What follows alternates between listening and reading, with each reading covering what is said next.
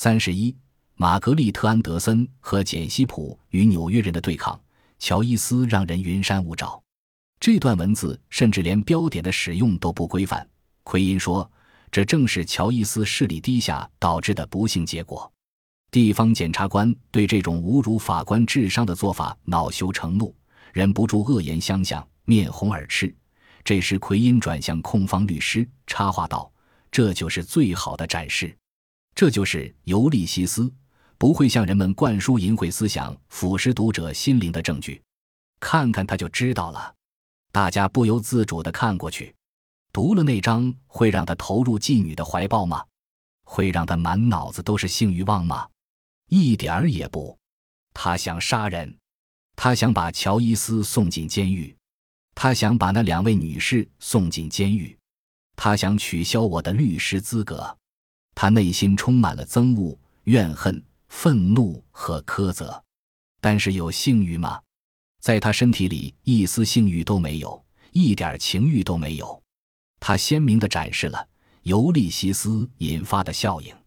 在总结陈词中。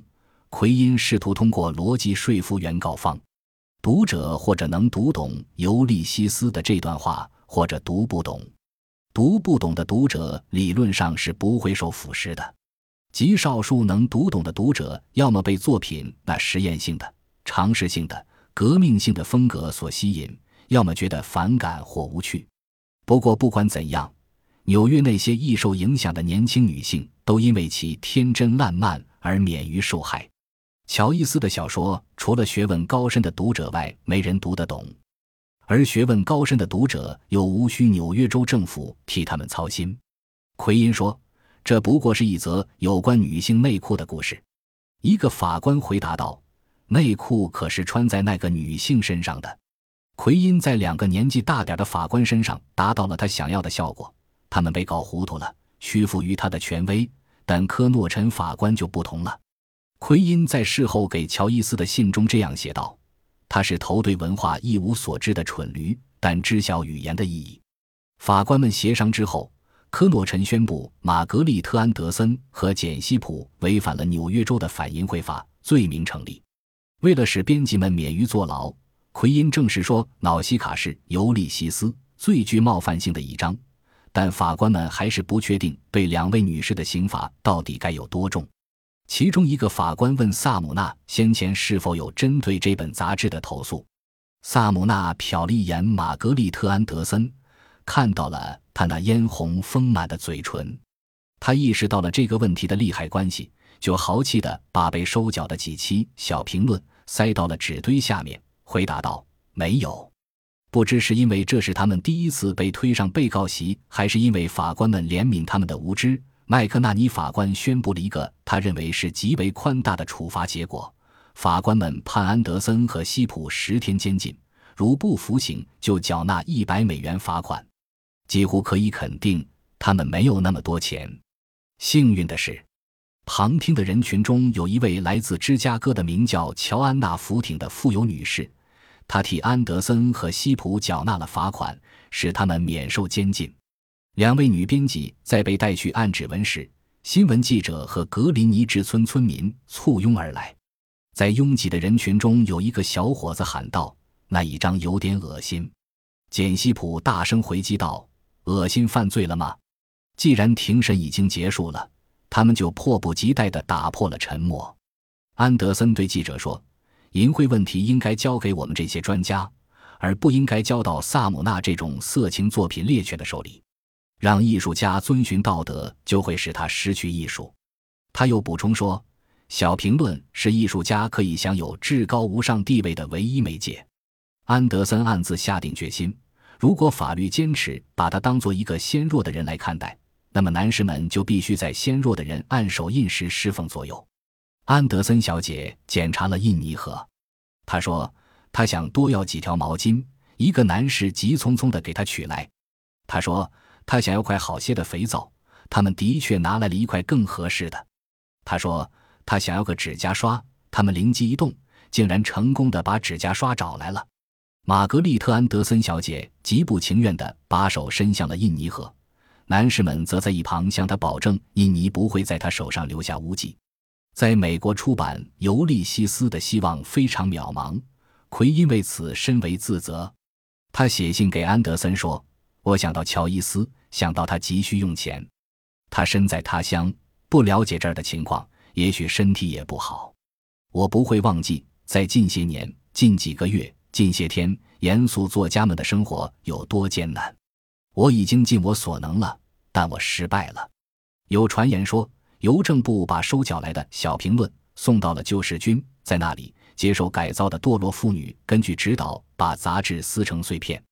安德森和西普非常幸运，莅临小评论受审现场的人都没有注意到瑙西卡最见不得人的一面，也是这一章最隐晦的地方。当坐在岩石上的格蒂麦克道尔往后仰时，利奥波尔德布鲁姆在对着他手淫。法官们，记者们。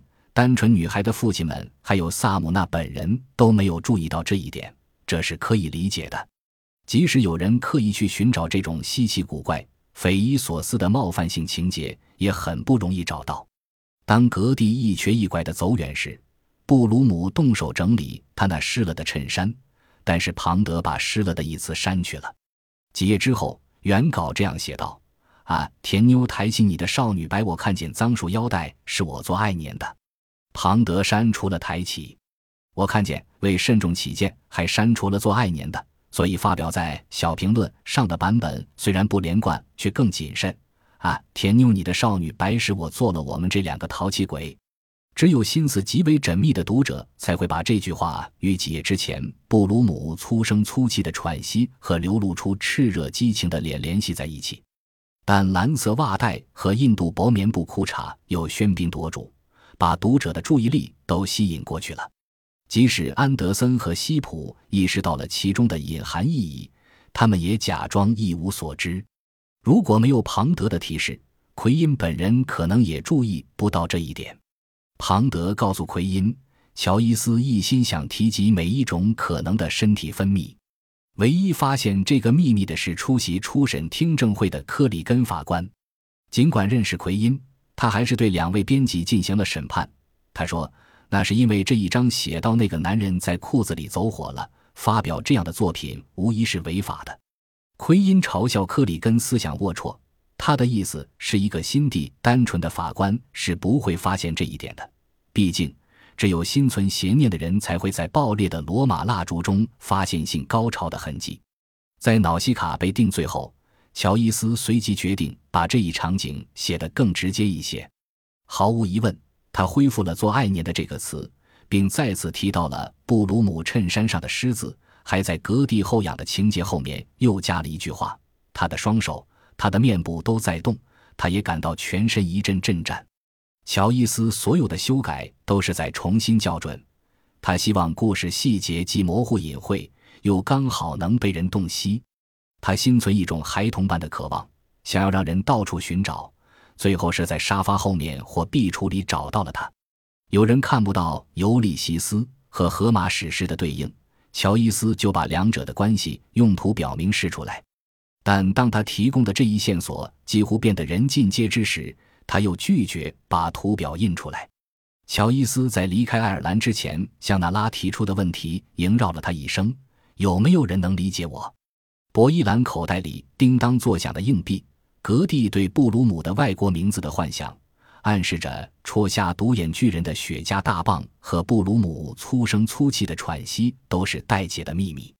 尤利西斯的意义带着一种欲说还休的兴奋感，为了拉近读者而故意语焉不详。尤利西斯很晦涩，因为乔伊斯很孤独，他多愁善感，耽于幻想和沉思。他通过小说中的戏谑来一步一步地吸引读者。如果说乔伊斯像沙滩上的某个人，那这个人不是利奥波尔德·布鲁姆，而是格蒂。